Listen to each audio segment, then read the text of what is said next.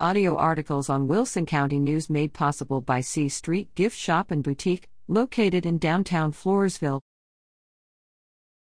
Political cartoon